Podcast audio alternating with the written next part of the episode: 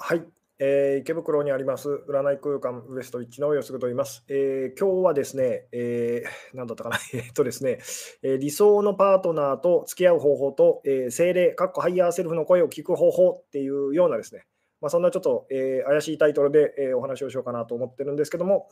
えー最初のうちですね、すごくあの回線が不安定になりやすいというようなことでですね、今日もちょっとあのゆっくりですね、様子を、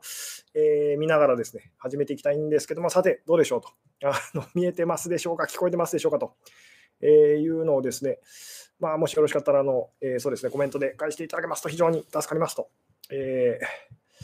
どうでしょうね。えーあ、大丈夫でございます。う そうそう大丈夫でしょうかと。えー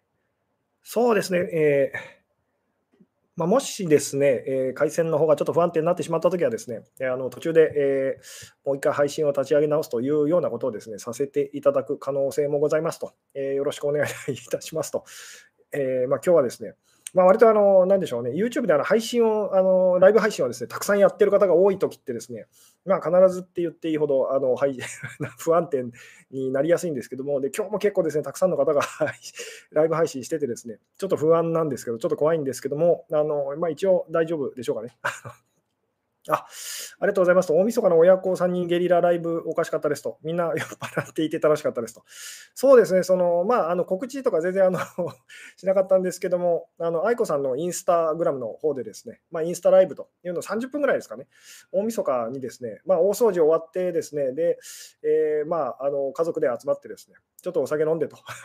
いうところで30分ぐらいですね、あのインスタライブというのをやらせていただきましたと。もうアーカイブの方ちょっと見れないかもしれないですけども、で あの完全にほぼオフな状態の私がですね、あの映ってたりとかしたんですけども、あの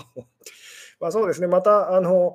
ちょいちょいこう誘われてですね、私が顔を出したりすることもあるかもしれませんということで、あのそちらの方もですね、よろしくお願いいたしますと、いうあそうですね、審判のカードと愚者のタロットカードと最後に引いたやつがですね、あの今年あ今年1年をこう占うということで、まあ、チコマジョさんがこう引いて、アイコマジョさんがですね、あのいろいろと解説をしてくださいましたけども、あのえーそうですね、そんなカードをですね、えー引かせていただきましたと。えーいうことでですね、あのまあ、一応音声、映像大丈夫だということで、えー明けましておめでとうございますということでですね、今年もあのよろしくお願いいたしますということで、えーそうですね、今年一発目の20、そうですね、えー2023年のですね、令和5年のですね、え最初の、え YouTube のライブになるんですけども、で、また、あのそうです、最初に忘れないうちに、えーそうですね、あの告知なんですけども、来週ですね、来週の土曜と、えー14日のですね、えー夜9時、21時からですね、またあの Zoom を使いました Q&A オンラインセミナーというのをこうやらせていただく予定でございますと。で今回、あの月の前半ということでですね、あの無料参加の方含めての会になりますので、あの YouTube のメンバーシップの方だけじゃなくですね、えどなたでもあの基本、えーそうですね、あの参加できますということで、あのまあ、この YouTube のライブが終わってから、えーまあ、お申し込み開始ということになるんですけども、まあ、お申し込みリンクはですね、あの YouTube のこの下の概要欄というか、説明欄みたいなのを開いていただくと、えーそのそうですね、あのリンクが貼ってありますので、そちらの方ご確認の上ですね、まあ、あのご興味ある方と、で時間に都合のつく方はですね、えーまあ、よろしかったらあの参加してみてくださいと。で最近、あの前回もそうだったんですけども、あの Zoom の方でですね、あの Q&A オンラインセミナー、あの冒頭30分ぐらいですね、あのなんでしょう、YouTube の方でも配信させていただいておりますと。なので、まあ、その YouTube のですね、録画の方あのちょっとこう見ていただければですね、まあ、大体こんな感じでこんな雰囲気でやってますよというのはあの確認できると思いますので、まあ、面白そうだな、楽しそうだなと思ってくださった方はですね、よろしかったら遊びに来てくださいと。えーいうことで、そうですね、えーまあ、そろそろ本題にですね、入っいいですけども、で今日はですね あの、非常に情けないお話なんですけども、まだ咳がですね、年末あの体調を大きく崩してですね、えーまだ咳がですね、あの残ってるということで、まあ、今日もですね、ちょっとあのライブの配信中にですね、咳が出てしまう可能性がございますと、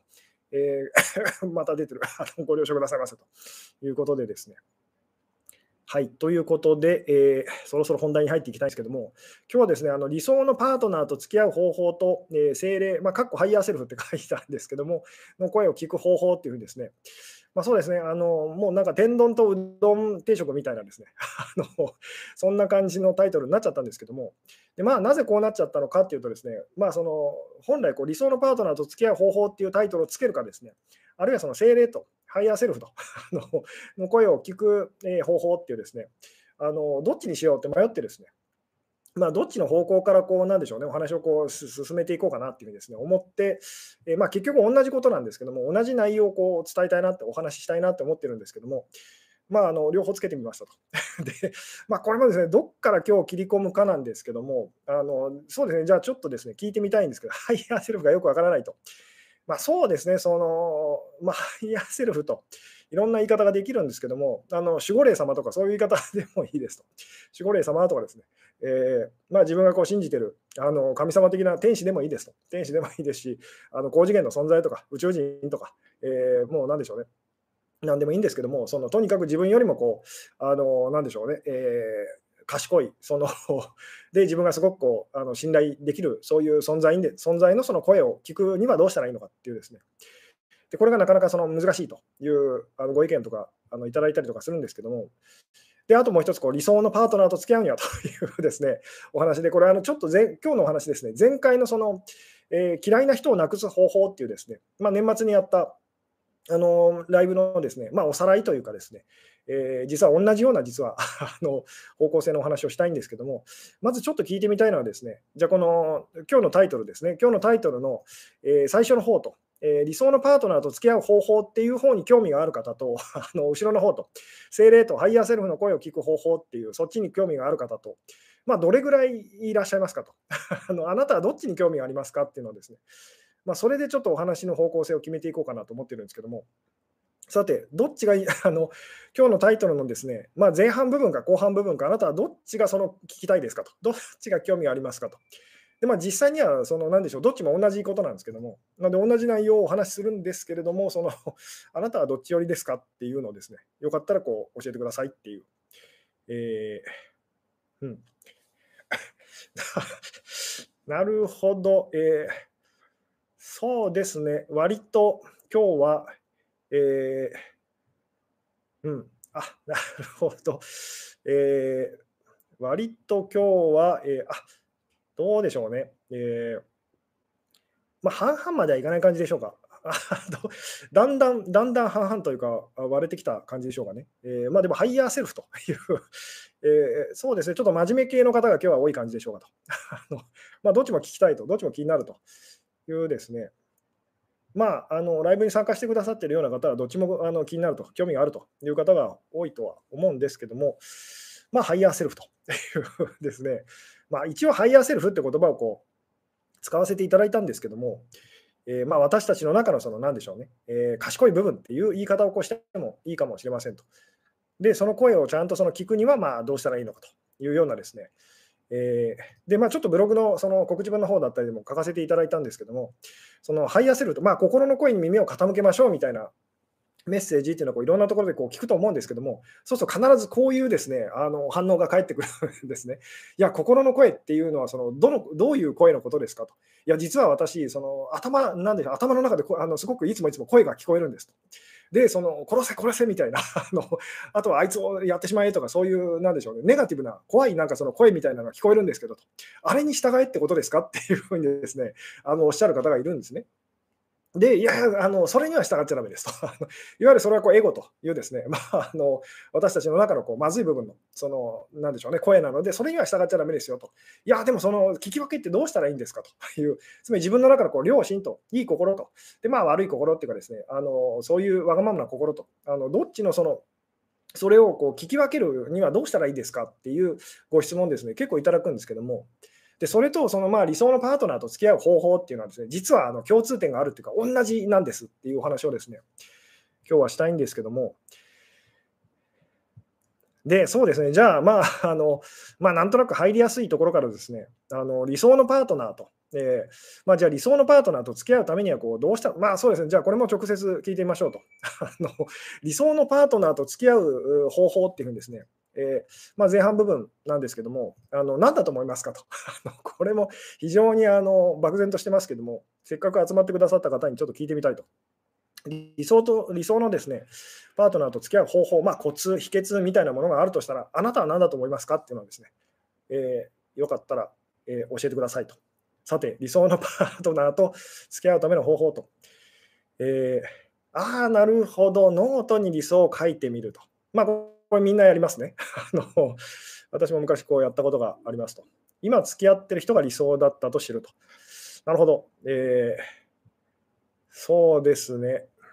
うん。他にはどうでしょう。理想のパートナーと付き合うための方法と、秘訣、コツと。で例えば本当にあのご自分のですねお友達とかご家族からですね、まあ、理想のそのすごく素敵なパートナーとお付き合いしたいと。で、これ本当はあの恋愛のことだけではないんですけども、まあ、いい仕事に巡り合いたいとか、いい上司に巡り合いたいとかですね、あのすごくこうあのいい人脈にこう、まあ、巡り合いたいと、いい人脈を作っていきたいという、全部その共通することではあるんですけども、まあ、あの いつもの通りこり恋愛とロマンスと ロマンチックなその関係とパートナーシップっていうのは一番その安いので、まあ、それをこう例に今日もお話を進めますけれども、えー、まあ、理想のパートナーと付き合うためのこう秘訣、コツっていうのは何なんだろうって聞かれたときにあなたはこうどう答えますかと。えー、うん、あなるほど。えー、うん。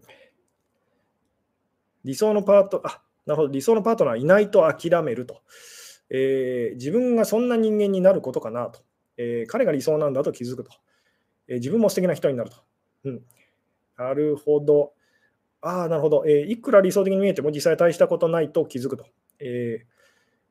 ああ、なるほど。理想のパートナーの内面的な条件は結構重要なことでしたと。なるほど。そういう方もいらっしゃいますね。えーとですね、まあ、今あの答えてくださった方の中でですね、えー自分がそんな人間になると、えー、自分もこう素敵な人になるっていうですね、これはですね、その、なんでしょうね、えー、まあ、半分正解っていうような感じですと。あので、ここで、じゃあですね、まあ、実際にちょっとやってみましょうと。まあ、前回もちょっとこういうようなことをやったんですけども、えー、じゃあ理想のパートナーにですね、求める条件をですね、とりあえずあの3つ あの挙げてくださいと。できるだけその端的にですね、分かりやすくと。あのまあ、何でもいい、理想のパートナーと、まあ、ここは譲れないと あのいうですね、えー、まあ、何でもいいんですけども、こうあの高収入とかですね、高学歴とか、あと、なんでしょうね、えー、まあ、見た目が、見た目がこう あの水準以上とかですね、えー、何でもいいですと。3つ あの、できるだけ素直にですね、理想のパートナーに求めるその条件と。で、まあ、あのまあ、男性の場合はですね、本当理想の女性と、理想の女性に求める条件っていうのは3つと。いうですね、まあ、あのおっぱいがでかくなきゃ嫌だとかですね、あのあの18歳から24歳ぐらいじゃないと嫌だとかですね、いろいろあると思うんですけども、そういうのも あのとりあえず3つぐらいあの書いてみてくださいと。でまあ、あの前回もそうだったんですけど、3つぐらい書いてみてくださいっていうと、結構ですね、あの内容がかぶっているものが、結局その3つとも同じじゃないかっていうですね方もいらっしゃると思います。できるだけその違う要素を3つっていうふうに思ってあのいただくとあの、よりいいかというふうにですね。うん。なので理想の,、まあ、あのパートナーにですね求める条件をですね3つぜひこう教えてくださいと。そしてちょっと 鼻をかませてくださいと。うん、そうですね。で、今、あの参加しましたよという方もいらっしゃるかもしれないので、えー、ちょっと今何をやってるのかというのをですね、おさらいしますけども、今日ですね、理想のパートナーと付き合う方法と聖霊と、かっこハイヤーセルフの声を聞く方法っていうですね、まあ、そんなタイトルでお話をさせていただいてるんですけども、まずこの理想のパートナーと付き合うにはどうしたらいいかっていうところからちょっと攻めてるんですけども、でですね、理想のパートナーに求める条件っていうのをですね、ぜひこう3つぐらい教えてくださいと。あのどんな人が理想のパートナーですかってですね。で、まあいろいろ出てくると思うんですけども、えー、優しい、かっこいい、賢いと、えー、優しい、笑顔が可愛いと、男らしいと。えー、男のパートナー、えー、理想のパートナーは高収入、優しい、センスがいいと。高収入、穏やか、イケメンと。お金、共通の趣味、楽しいと。えー、顔がいい、高収入、性格が合うと。なるほど。えー、誠実、公平、面白いと。えー、嘘つかない、大切にしてくれる自分があると。なるほど。新しいことに挑戦してると。一緒にいて楽しいと。好きな容姿と。えーうん、自分を許してくれて優しい、えー、強制しないと。なるほど。どんな自分も受け入れてくれる人、誠実な人、えー、尊敬できる人と。うん。なるほど。えー、まあ、そうですね。いろいろ 出てくると。で、ここからなんですけども、その、じゃあですね、あのじゃあここからその理想のパートナーと付き合う方法ですね、あのお教えしますと。えまあ、何をするかっていうお話なんですけども、まあ、前回のこれはですね、おさらいになるんですけども、私たちはこう自分とは逆側のものをこう外側に見ますと。で、これまあ心理学用語みたいなので、こう投影っていうふうに あの影を投げると書いてですね、投影するというふうにあの言ったりしますけども、あの自分では気づいてない自分自身をですね、外側に見ると。まあ、別な言い方すると、自分とは逆側のものをそあのなんでしょうね、外側に私たちは見てるというですね。あのなので、えーまあ、言ってみたら、今あなたがですね、その挙げた理想のパートナーに求める条件3つを外側にその見るためには どうしたらいいのかというお話なんですけども、まあ、ここからあの何でしょうね、えー、前回のあのと同じような感じなんですけども、じゃあ今あなたがこう理想のパートナーに求めた3つの条件を裏返してくださいと、ひっくり返してくださいと。つまり、そのじゃあこう、優しい、えー、なんでしょうね、その3つのうちこう1つがこう優しいだとしますね。だとしたら、それをひっくり返したら、えー、優しくないと、えー、まあ、自己中だとか、わがままだってなりますよね。で、じゃあ背が高いというのをこう上げた方はですね、それをひっくり返したら、逆側は何ですかって言ったら、あの背が低いと。あのチビだと。チビって言っちゃだめなんでしょうかと。あのっていうことになりますよね。で、そのできるだけネガティブな表現で、ネガティブな表現表現にその変えてひっくり返してくださいと。さっき挙げたその3つの条件で、お金持ちという高収入ってことは、あの低収入と、貧乏ってことですよね。っていうふうに、とにかくそのさっき挙げたですね理想のパートナーに求める条件3つをですねあのひっくり返してくださいと。で、できるだけネガティブな表現でというですね、あのできるだけそのすごくこう、まあなんでしょうね、悪い言葉って言ったらいいんですかね。で表現していただけると嬉しいんですけども、まあ、ちょっとこれあのな、こういうことがですね慣れてない方、難しく感じると思うんですけども、えー、もう一回言いますと、先ほど理想のパートナーに求めている条件3つ教えてくださいというふうにこう言いましたと。えー、で、それをそのひっくり返してくださいと。ひっくり返して、その3つ、その何でしょうね、その逆側を3つ教えてくださいと。うん。えーなので、まあ、男らしいっていうのの逆は、すごいこう、めめしいというふうにですね、まあ、あのそれをポジティブな言い方すると、女性らしいって、女らしいってなるんですけども、さっきも言ったように、ネガティブなその表現でできるだけ書いてくださいと。なんで、その男らしい人っていうふうにこう書いた方はですね、すっごいめめしい人っていうふうにですね、えー、うん、あとこう尊敬できる人っていうふうに書いた人はですね、もうあのとても尊敬できないと。あの、えー、いう尊敬できない、まあ、人と。尊敬に値しない人っていうですね、ちょっときついその表現にこうしていただけると非常に良かったりするんですけども、うん。なるほど。そうですね、自己中、不愛想、女らしいと。うわ、彼氏だと。まあその彼氏だってなっちゃうのはなぜかっていうこともですね、まあ今からお話しできればと思うんですけども、低収入、きつい、ダサいと。なるほど。えー、不細工、貧乏、話が合わないと。現状維持、楽しくない、えー、嫌いな容姿と。えー、情緒不安定と、器が小さい、一緒にいて緊張すると、優しくない自己中、えー、嘘つかないと、えー、差別的嘘つき、えー、クソ真面目と、嘘つき自己中、他人の目を気にすると、タバコを吸わない人の逆は何でしょうと、そうですね、タバコを吸わない人の逆、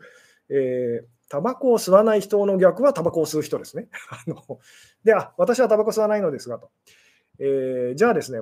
タバコを吸うっていうのをそのもうちょっと抽象的に捉えると、まあ、何でしょう、人が迷惑するようなその趣味を持ってるっていう言い方が、えー、できますかね。タバコを吸わないっていうのはですね。えー、で、私はタバコを吸わないと。えーまあ、このタバコを吸うっていう行為をですね、その人が迷惑するようなその趣味をこう持ってるというですね、まあ、デリカシーがないって言い方もあったりとかしますよね。っていうふうに、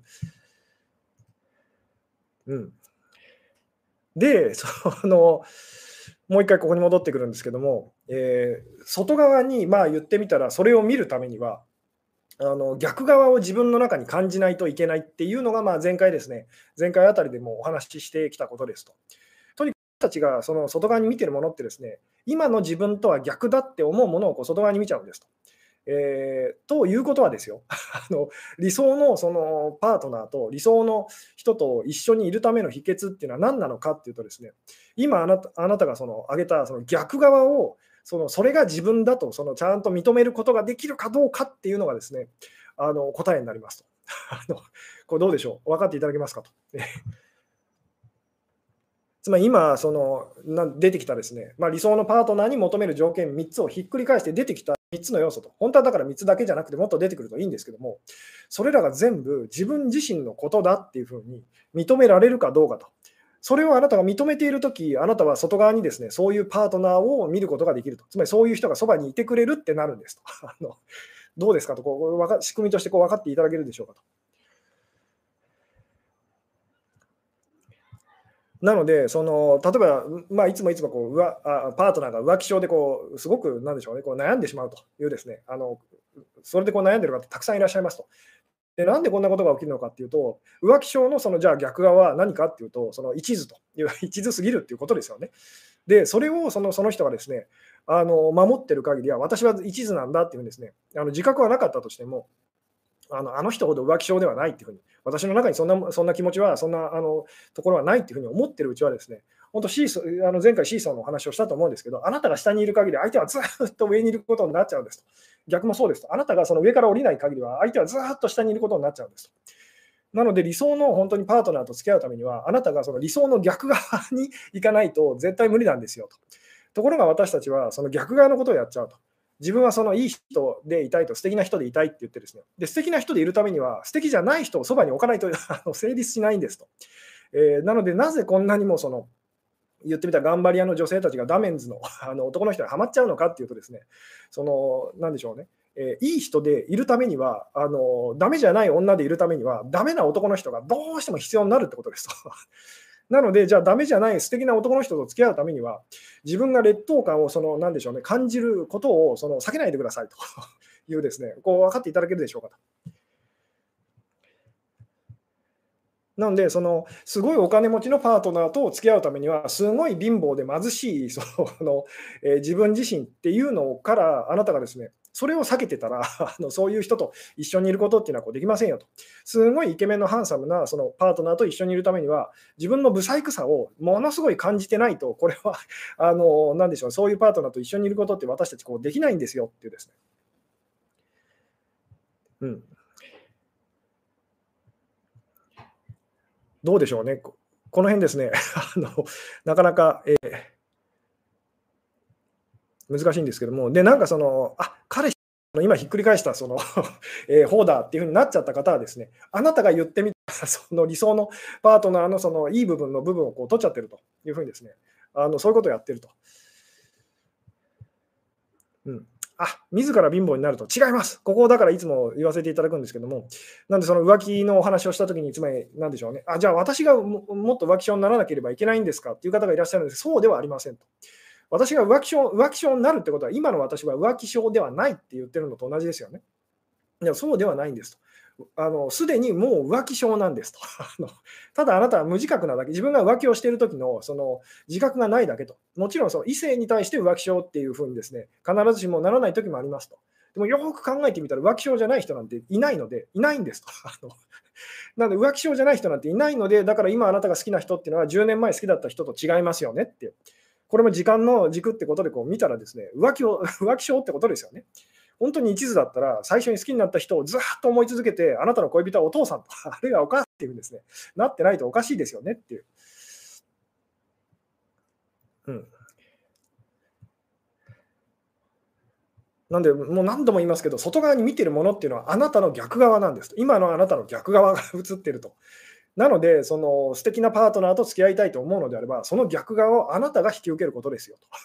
分かっていただけますかと。言ってみたら、その自覚をちゃんと持ちましょうと。なので、貧乏になるんじゃないんです。あのあ私、すごく今、貧乏かもしれないな、貧しいかもしれないなっていうふうにですね、あのちゃんとその自覚を持てるようになりましょうと。でなかなかその自覚が持てないんですけどっていう方はですね、できるだけお金持ちと 関わるようにするといいですよと。そしたら嫌でも、ああ、私なんて貧しいんだろうと。なんてお金に困ってるんだろうってなりますよねっていう。うん。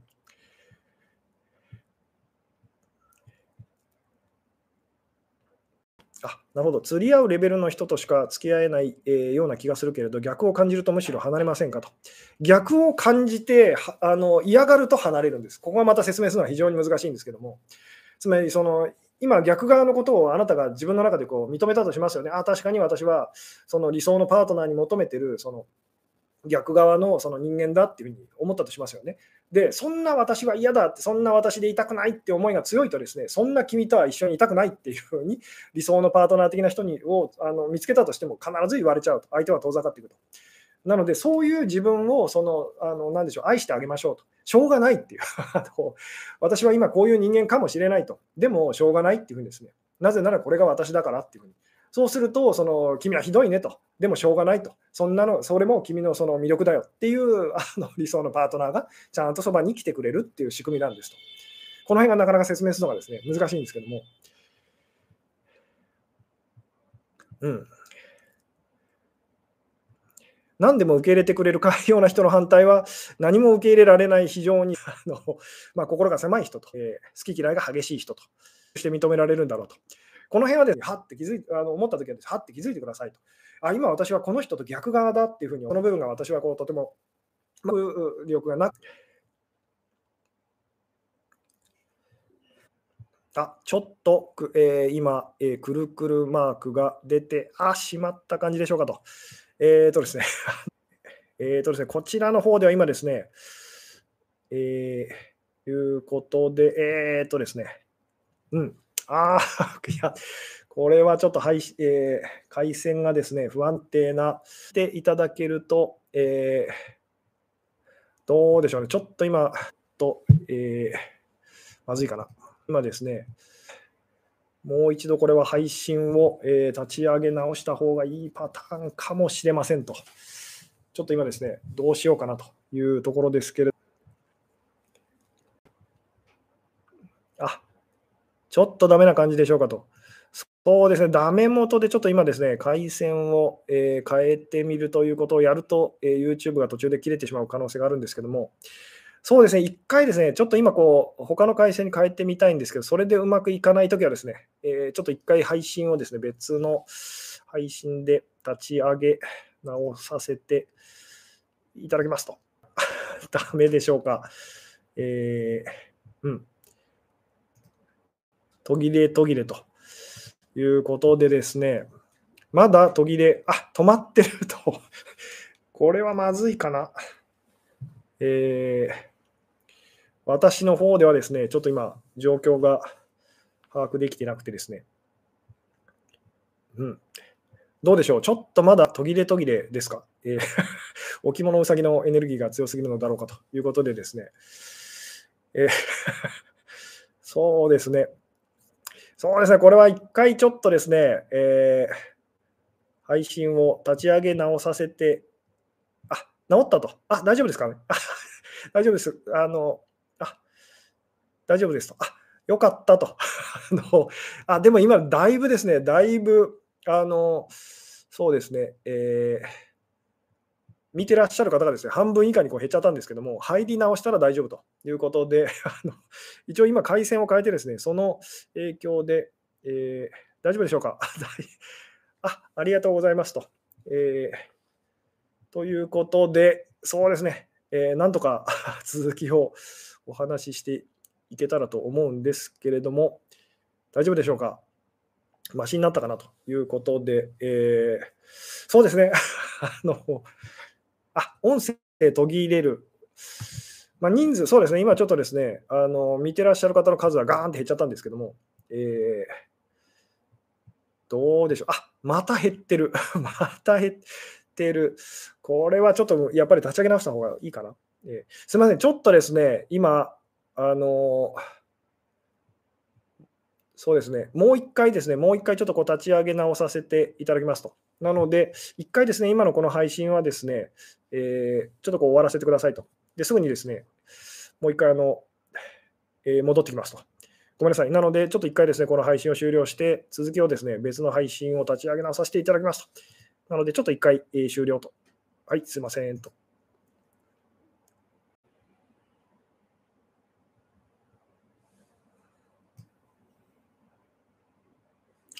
はい、えー、ということでですね、えー、ライブをですね、新しく今ですね、立ち上げ直させていただきましたとえーまあ、俗理想のパートナーと付き合う方法と、えー、聖霊、えー、かっこハイヤーセルフの声を聞く方法っていうふうにですね、えー まあえー、タイトルをつけさせていただいたんですけれども、えー、ここで合ってますかと。はい、ここで合ってます。えーそうですね、今ちょっとあの配信がですね、えー、途中で、まあ、すごく不安定になってしまったということで、もう一回ですね、えー、立ち上げ直しておりますと。えー、どうでしょうと。あなるほど、青汁王子もくるくるでイライラしてたと。そうですね、結構ですね、YouTube がですね、あのはいライブ配信やる人が多いときってですね、あのくるくるするということで、えー、まあ、今回はどうでしょう、えー、今度は、まあ、一応今のところスムーズでしょうかと。そうですね、えーなんで、まあ大丈夫だということを信じてですね、まあ多少、多少できれば最後まで、えー、突っ走りたいなと思います。と、えー、精霊、分かりやすいところからということで、あの理想のパートナーと付き合う方法っていうのからこう入りましたと。要素を自分がその 持ってるというふうにですね、つまり自分のダメさを受け入れた分だけですね、あのダメじゃないとですね、使ってるというような印象が私もあってですね、ああ、ダメと、ダメダメですということで、なかなかですね、うん、フリーズ、録画でですね、残ってればまだ大丈夫。回線がだいぶ不安定だと。いい感じでしょうかと。えー、そう、そう。なんか厳しいですかね。まあ、他にちょっとこう方法が今なくてですね。うーん、難しいと。これは、これはどうしようという感じですね。どうしようかな。あのあまりにもひどいとですね、えーまあ、でもこう改改 改善の余地が今ないと。今、変えたんですけども、それでもですね、えー、状況が良くならないということで、うん、そうですね、今ですね、えー、見てくださってる方の数もですね、こう減ってしまったりするということは、回線がかなり不安定だということですが、えー、うん、そうですね、どうしようっていう感じですね。えー、うんこれはどうしたら一番 いいのかな。今ちょっといい方法が見つからなくてですね。まあ、こう日を改めるという方法もあるんですけども、でも同じようなそうですね状況になっちゃったら、まあ、意味がないということで、あうーん、どうでしょう。もうちょっと様子見てみますか。もうちょっと、えー、もうちょっと様子を見てですね、まあ、治らなかったらどうしようという感じですが、まあ、録画に残ることを信じて、えーちょっと強引にお話を進めるという手もありますけども、えっと、まあでも、時々録画にも残らないっていうですね、録画もなんか、あの、なんでしょうね、えー、音声もですね、途切れちゃうということがあるんですけれども、そうですね、えー、うん、あ、一応ちょっと安定してきましたか？そうです、うん。えー、あ、なるほど、これは録画を聞き直しても何も取れてないと思いますというぐらいひどいということですね。えー、うん。ちょっと良くなってきましたか？ちょっとですね、私の方では本当にあの確認が難しくてですね、皆様のその反応を見ながら確かめるしかないんですけども、まあ、ちょっと良くなったということでですね、えー、分かりました。じゃあちょっと このまま、このまま強引に進めていきたいと思いますと。で、最悪本当に音声ですね、なんかこれは全然取れてないなってなったらですね、まあ、補足的に後でこう録画というか、えー、まあ取り直すというか話し直してというようなことをしようかなと。えー、で、まあそうですね、あのちょっと強引ですね、あのまあ、一番重要な部分だけあの何度も何度も 繰り返しお伝えしていくっていうスタイルでちょっとこう後半ですね、えー、行かせていただこうかなと思いますと。えー、録画だったら撮れてる場合とですね、撮れてない場合とですね、あってですね、これも 本当実際聞き直してみないとわからないっていうですね、感じなんですけども、ちょっと今日ですね、あのお聞き苦しいと思うんですけども、すいませんと、ご了承くださいと。えで、後で録画で聞き直してみてですね、あまりにもひどい場合はですね、全然これはあの 内容が聞き取れないなっていう場合はですね、あの何でしょうね、えー、まあ、そうですね、まあ来週、来週またその もう一回、あのそうですね、えー、角度を変えてまたこのお話をするっていうようなですね、形にしようかなというふうに。えー、で、まあ、その一番大事な部分なんですけども、その理想のパートナーと付き合う、えー、ための秘訣はですね、その理想のパートナーに求めるその条件と、要素って言ってもいいんですけども、そのその逆側の要素を自分が持ってるっていうふうにですね、あの受け入れることと認めることと。でただ、その自分の中にそれがあるっていうふうにですね、思ってもダメでですね、あの自分の中にそういうネガティブな面があるって思ってですね、それをすごいこう嫌がるとですね、あの言ってみたら相手にも同じような態度をこう取られてしまいますと。なので、そのネガティブな要素をその認めた上で、そのなんでしょうね、えー、まあ、感じた上でですね、確かに私はそうだなっていうふうにですね、あの認めた上で、例えばこうすごく優しいそのパートナーが欲しいですという場合はですね、それをその逆側は、まあ、優しくない、すごく自己中心的なあの人ってなりますよね。で、あなた自身が自分のことをそういうふうにこう感じているときにですね、身近にいるその、なんでしょう、パートナーのことを優しい人だっていうふうにあの感じることができるんですね。ただ、そのすごく自己中な自分が嫌だっていうふうに思ってると、その優しいパートナーからも、そんな自己中な君は嫌だよっていうふうに言われちゃうと。あのでもですね、私はすごく自己中な人間ですと。でも、その仕方ないっていうふうにですね、こんな私でも愛してくれますかっていうふうに あのなるとですね、君は本当に自己中でわがままでと、でもそんな君が可愛いよっていうふうに思ってくれる優しい人が、あのパートナーがそばにいてくれるっていう仕組みなんですと。あのどうでしょうと。この辺はなんとなくあの合点していただけるでしょうかと。もう一回あの繰り返しますと。大事なことなので、えー、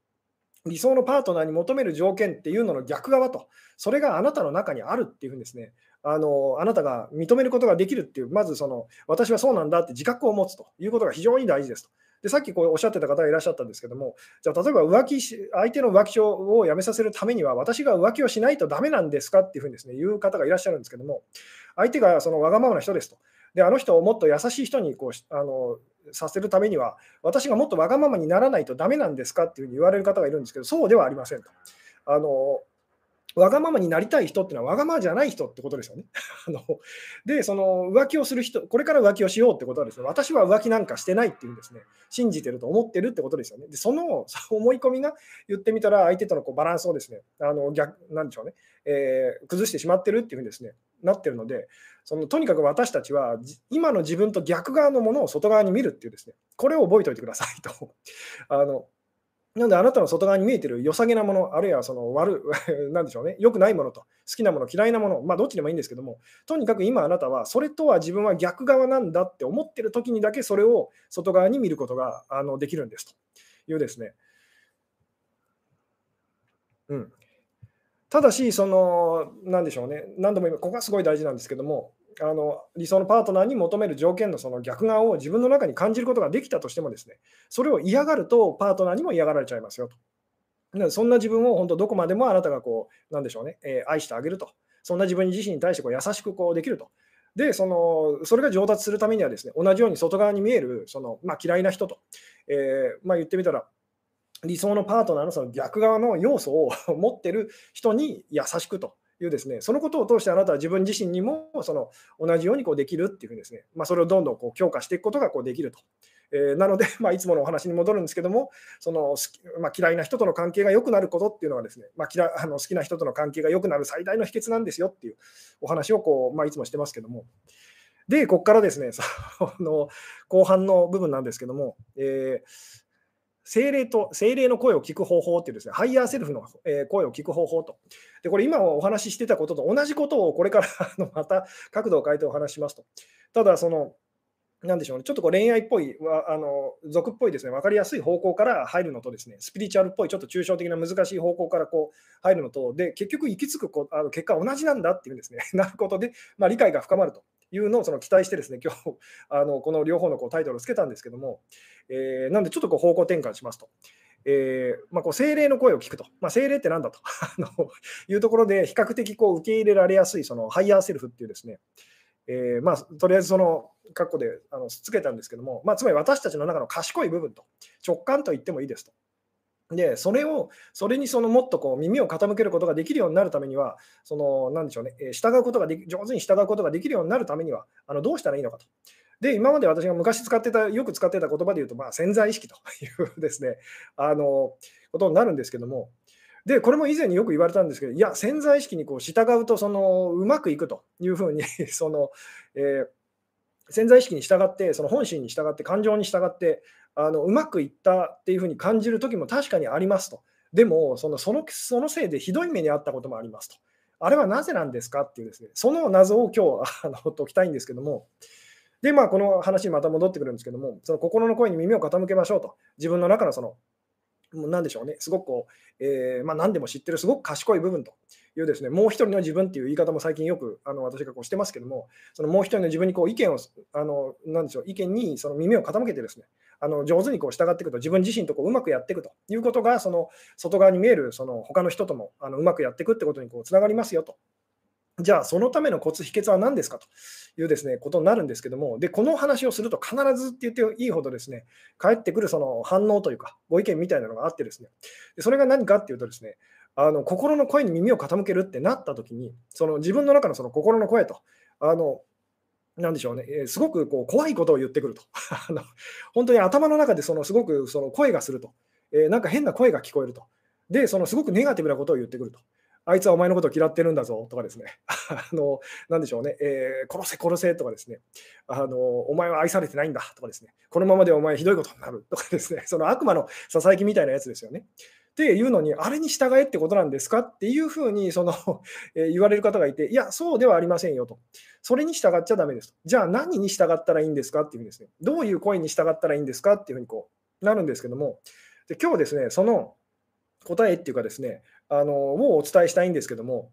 じゃあですね、あのなんでしょうね、こう悪魔のささやきと。あのまあ、でそんなにこうちょっとこう怖い言い方をしなくてもですね、私たちの頭の中でこういつもいつもこう聞こえてくるその怖い、まあ、ネガティブな、まあ、なんでしょう、セルフトークみたいなやつと、自分の独り言みたいなやつがありますよね。そのでその、それをですね、本当にこうちょっと、まあ、言ってみたらこう、ちょっと人格的に悪魔みたいにですね、本当に悪魔のささやきみたいにこう捉えてほしいんですけども、えー、じゃあ、ここでその言ってみたらこう、えー、なんでしょうね、あの殺せ殺せとかあの、あいつをもっと憎めとか、あいつはお前のことなんか嫌いなんだとかですね、そういうことを言ってくる、その、なんでしょうね、存在 がこういるっていうふうにですね、まず想定してみてくださいと。で、じゃあ、その言ってみた悪魔、まあ悪魔って言ってもいいですね。あの心の弱い人の心のその隙に、なんでしょうね、で入り込んでですね、で、その人をたぶらかしてと、で、その人をその苦しめる、そういう心の声というのをですね、まあとりあえずここで悪魔と呼んでおきましょうと。じゃあ、この悪魔の、まあ、エゴ、そうですね、エゴっていう方が分かりやすいという方もいらっしゃるかもしれないですけど、ハイヤーセルフの逆ですと、ローアーセルフって言ってもいいですけど、その私たちの中の非常に愚かな部分と、そのエゴって言ってもいいですよね、自我と。じゃあ、その自我のそのエゴのあの特徴っていうのを3つぐらい、その今ですね、教えてくださいと。悪魔、悪魔のその支えてくるですね、悪魔のその何でしょうね、えー、特徴っていうのを3つぐらい教えてくださいと。えーこれどうでしょうね あの。ちょっと難しいっていうかですね、まあ、そんなことそもそも考えたことありませんと。でも絶対にその言ってみたらその、なんでしょうね、まあ、あなたの中のその悪魔、まあ、悪魔と天使のっていうふうにこう言い方ができるとですね、悪魔の側のその まあ人格っていうかですね、特徴みたいなこう3つぐらい教えてくださいと。どういうやつな気がしますかっていうですね。どうでしょうちょっと今質問が分かりづらいですかね。えーうんまあ、声じゃないというふうにですね あの、えー、思う方もいらっしゃるでしょうかと。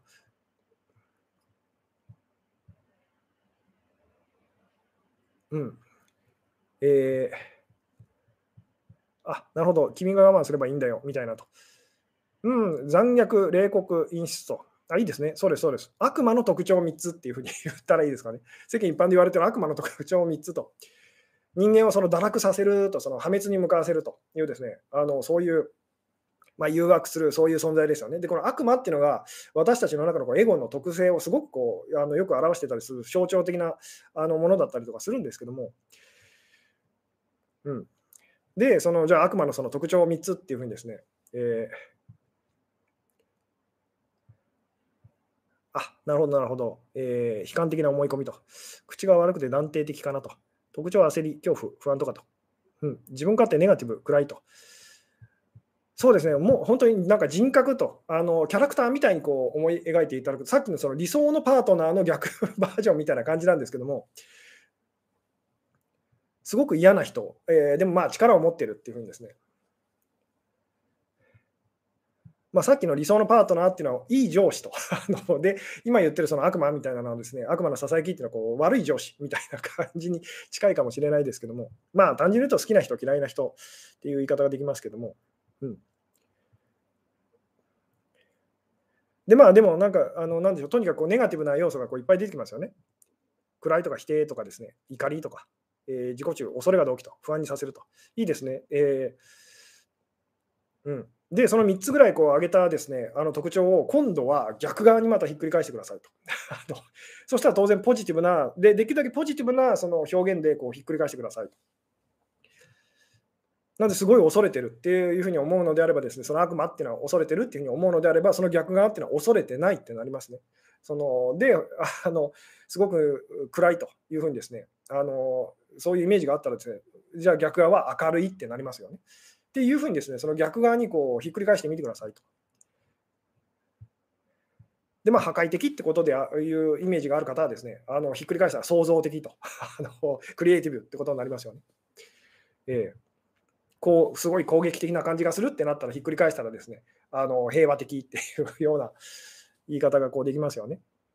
うん、支配搾取、狂気のような感じと。いいですね。じゃあ支配搾取、狂気の逆側は何ですかと。支配って言ったらこう従従順ってなるんですかね。従順とかですね。えー、あと搾取って言ったらですね、あの何でしょうね。援助とかなるんでしょうか。狂気って言ったら正気ですかね。うん。いいですね、そうです、そうです。あのだんだん皆さん上達してきましたと。あの解放、贈与、平静と、正直、自然、素直と。逆は、えー、穏やか、安心、喜びと。明るい、肯定、喜びと。うん、そうでしょうね、えー。優しい思いやりがある。えー、温かく見守ると。うん、そうですね。まあいいですね。あの皆さん上達してきた感じですと。で、その何度も言いますけども、今日のあの一番大事な部分ですけども、私たちはその今の自分とは逆側だって思うものを外側に見ますと。今の自分とはその逆側だってものを外側に見ると。なので、その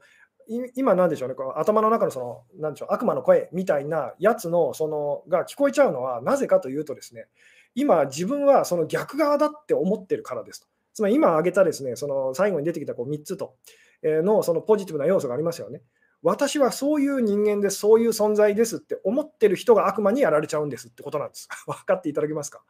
そのなので、そのまあ、よく最近ですね、私がこう、あのエクソシズムっていうかですね、エクソシストと悪魔払いに関する映画とかですね、結構あの好きであのちょいちょい見ちゃうんですけども、で奥さんにすごい嫌がられたりするんですけども、あのなんでかっていうと、その悪魔っていうのはですね、どうやまあ、悪魔とエゴっていうのはどうやってその人間にそのあのなんで影響力を振るっていくのかみたいなのがすごいこうよく 分かるので、で、そこでその必ずですね、その悪魔に取りつかれちゃう人っていうのは、ものすごく言ってみたら、その真面目な人というかですね、あの罪悪感を強く感じてる人と、すごいあの信仰心が強すぎる人っていうのは、必ずその悪魔にやられちゃうと いうですね、なので、そもそも信仰心あんまりこう持ってないようなタイプの人っていうのは、悪魔にやられないっていう あの取りつかれないっていうですね、あのお話だったりするんですけども、自分の中に悪魔的な要素っていうのはもう十分 言ってみたらこう感じてるので、うん。なので、その自分の中のそのもうつまりもう一人の自分が愚かになるのか、愚かなその存在、自分のもう一人の自分を愚かなそのなんでしょうね、え、存在にしてしまうのか、それともすごく賢いそのまあ偉大な存在にこうしてしまうのかは、あなた自身が実はやってるんですと。なので、そのもう一人の自分と、このインナーチャイルドっていう言い方をしたことがしたこともあったりとかしますけども、もう一人の自分に従うとひどい目に遭うっていうふうにですね、そのまるで悪魔のそのささやきに乗ってるような、そのなんでしょう、騙されてるような気がするってなっちゃう方は、私が正しいというふうにですね、そうすると当然、その、なんでしょうね、外側に見るのは間違ってる存在ってなりますよね。でもこれが自分は間違ってると、私には今何もわからないってなったらですね、あなたは正しいと、あなたは全てを知ってるってなりますよね。あのでそうそうなった上で言ってみたら相手に全力で従ったら当然ですけどうまくいくんですっていうですね。これがだからそのハイヤーセルフの声を聞く方法というですね。なのでただ自分、まあ言ってみたらハイヤーセルフっぽいあの自分の中のその何でしょうね。もう一人の自分の意見にただ聞くってやると、その何でしょう、それだけだとうまくいかないことがありますと。それはその、なんでしょう、あなたが自分の中のにその正しさをこう握りしめてるときと、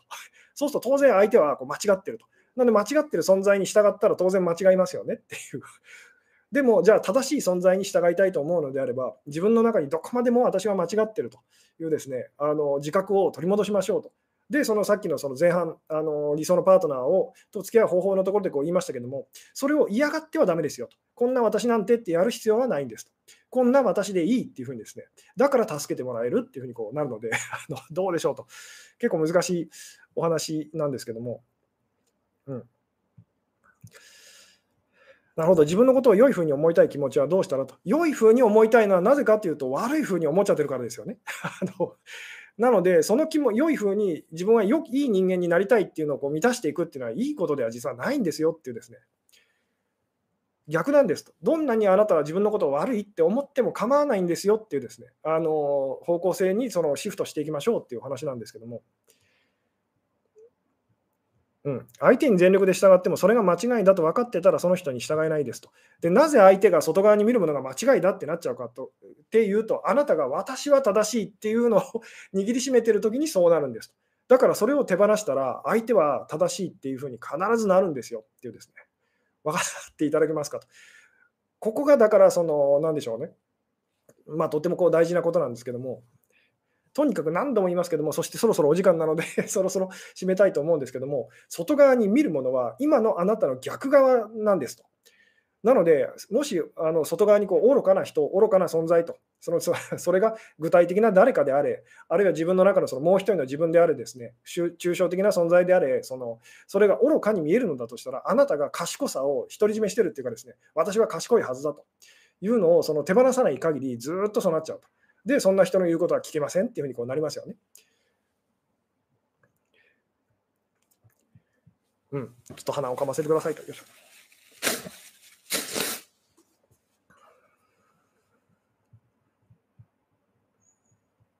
うん。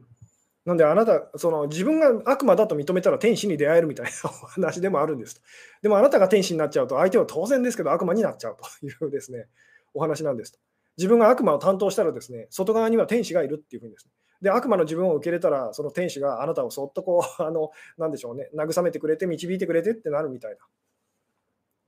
でも自分が天使だって思ってる限りですね、ずっとあなたは外側に見える悪魔にですね、こう悩まされ続けると、苦しみ続けるというふうにですね、それから逃れられないと。この天使っていうのは女性って女性性っていうふうに言ってもいいですし、悪魔っていうのはこう男性性というような言い方をしてもいいですけども、うん、あなるほど、そう思ってはいけないのかと思っていましたが、自分は間違ってると思っててよかったんですね。えー、そうです、そうです。間違って、間違っていていいっていうよりも、そのよくはないですよね。ただ、仕方ないという感じです。なぜなら私たちは誰も間違いを避けることができないからですというですね。弱い自分をなかなか受け入れられないコツありますかと。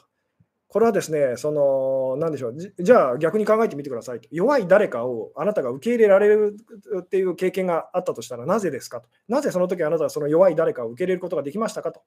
いうですね、それがまあコツになりますと。なので、何か新しいそのことをあのできるようになるっていうよりも、実は今まで気づかなかったけど、自分ができてたことをもう一回見直すっていう感覚がすごい大事ですと。つまり今まで一度も愛したことがない人はですね、これから先も愛することはできないんですと。でもしこれから先あなたが愛することができるんだとしたらですね、今までだって実は自分では気づかず愛してたんですよっていうような、まあ、かっこいい言い方もできるんですけども、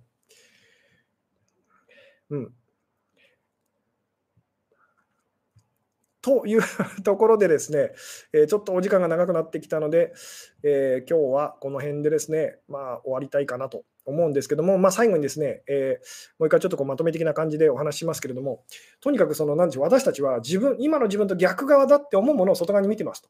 えー、なので、外側に見えるものっていうのは、今自分が自分のことをどう思ってるのかっていうのをちゃんと教えてくれるんですね。で、ここが、ここに気づいて、そのなんでしょうね、あそんなことないなってなっていくとですね、当然ですけど、その相手もこう変わっていくっていう、まあ、この辺は前回もこうお話しさせていただいたと思うんですけども、とにかくその相手の側を、それが好きな相手であれ、嫌いな側であれですね、嫌いな人であれ、その外側をですね、相手の側をずっと見てるうちはですね、何も変わらないんですと。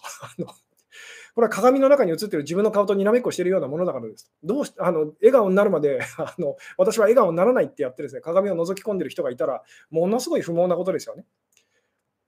でも、ああ、なんだって、これはあのその私が映ってるんだと。ただ、反転してたから分からないっていう、分からなかったっていうふうにですね、あなたが笑顔になったら、当然鏡の中のその人も笑顔になるっていうですね、ことがこう起きるんですけども、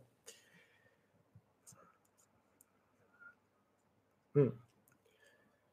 なるほど、えー、私は犯罪被害者なんですが、犯人が憎くて仕方ないんですと。えー、それは自分の被害性を正当化しているから、自分は加害性を持っていると思うと、犯人に対する憎悪を手放せるんですかと。でもそうです。言ってみたら、例えばあなたがですね、その犯人の方以上の犯罪を犯してしまったときにですね、おそらくその犯罪はまあ、加害者って思う方に対する気持ちっていうのはバーンって変わりますと。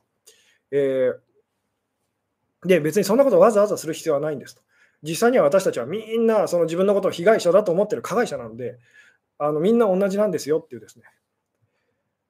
なんで、その方っていうのはあなたに対しては加害者だったかもしれませんと。でも別の誰かとの関係では被害者だったんですと。被害者なんですと。えー、で、あなたもそうですと。その方との関係ではすごい加害者だったかもしれませんと。でも別の人との関係ではですね、えー、まあ、あなたが実は加害者っていうんですね。私たちみんなそうなんですよっていうですね。で、まあ、その辺のお話っていうのはいずれまた角度を変えてですね、えー、お話できたらなと思うんですけども、えー、うん。ということで、そうですね、まあ今日の話ですね、またちょっと角度を変えて、あの、そうですね、お話できたらなと思うんですけど、とにかくその自分とは逆側のその存在をあなたは外側に見てると。外側に見えてるものの、これは別の言い方すると、外側に見えてるものの逆側だって自分のことを信じてるっていうことだったりしますと。で、それが問題を起こしてると。なので、あなたがそれをですね、そのまあ、素直に認めると、その、なんでしょうね、それっていうのはこう、あの緩んでいくって言ってもいいですし、そこまででもないのかもしれないなってこうなっていくって言ってもいいんですけども、つまり私はそこまでその必ずしもいい人ではかあのないのかもしれないってなるとですね、あの人もそこまで悪い人ではないのかもしれないってなりますと。で、私はそこまでその賢いのでわけではないのかもしれないってなったらですね、あの人はそこまで愚かなわけではないのかもしれないっていうふうにこうなりますっていう。というようなですね、お話でしたと。まあ、あのなかなか難しいんですけども、ということで、ちょっとにあの長くなってきたのでですね、まあ、今日は、え後半、前後半に分かれちゃいましたけども、この辺でお話を終わろうかなと思いますと。えー、で、まあ、最後にまた告知なんですけども、来週ですね、来週、えー、またあの Zoom を使いました Q&A オンラインセミナーというのをやらせていただきますと。で、今回ですね、月の前半ということでですね、えーそうですね、あの YouTube のメンバーシップのじゃない方でも、どなたさんのでもあの参加できますので、えー、まあ、ご興味ある方はですね、今、あの YouTube でご覧の方は下の方の概要欄と説明欄の方ですね、覗いていただくとあのお申し込みリンクが貼ってありますので、えー、まあ、そちらの方、えー、からお申し込みいただければ幸いですと。えーうん、ということでですね、えー、まあ、そうですね、ちょっと今日ですね、どれぐらい録が、えー、録音できているのか、あの分かりませんけれども、あのまあ、あまりにもちょっと内容がですね抜けてる場合は、来週またちょっとですね、あの復習的な感じでですね、もう一回同じような内容を話させていただくかもしれませんということで、えー、とにかくですね、あの外側に見えてるその誰かのあなたと逆側だってあなたが思ってる限り相手は変わらないんですよっていうですね で、あなたがそれをこう手放したらですね、相手も自然と変わっていくっていうようなお話でしたと。で、それを徹底的にやっていくとですね、あのなんでしょうね、え、言ってみたらすごく賢い存在に、あのいつもいつもこう守られてるっていうですね、あの感覚を、まあ、私たちはこう思い出すことがこうできるというですね、まあ、そんなようなお話でしたということで、今日は、えー、ここまででございますと。はい。えー、最後までご視聴いただきありがとうございました。はい、それでは、えー、終了します。おやすみなさい。また来週と。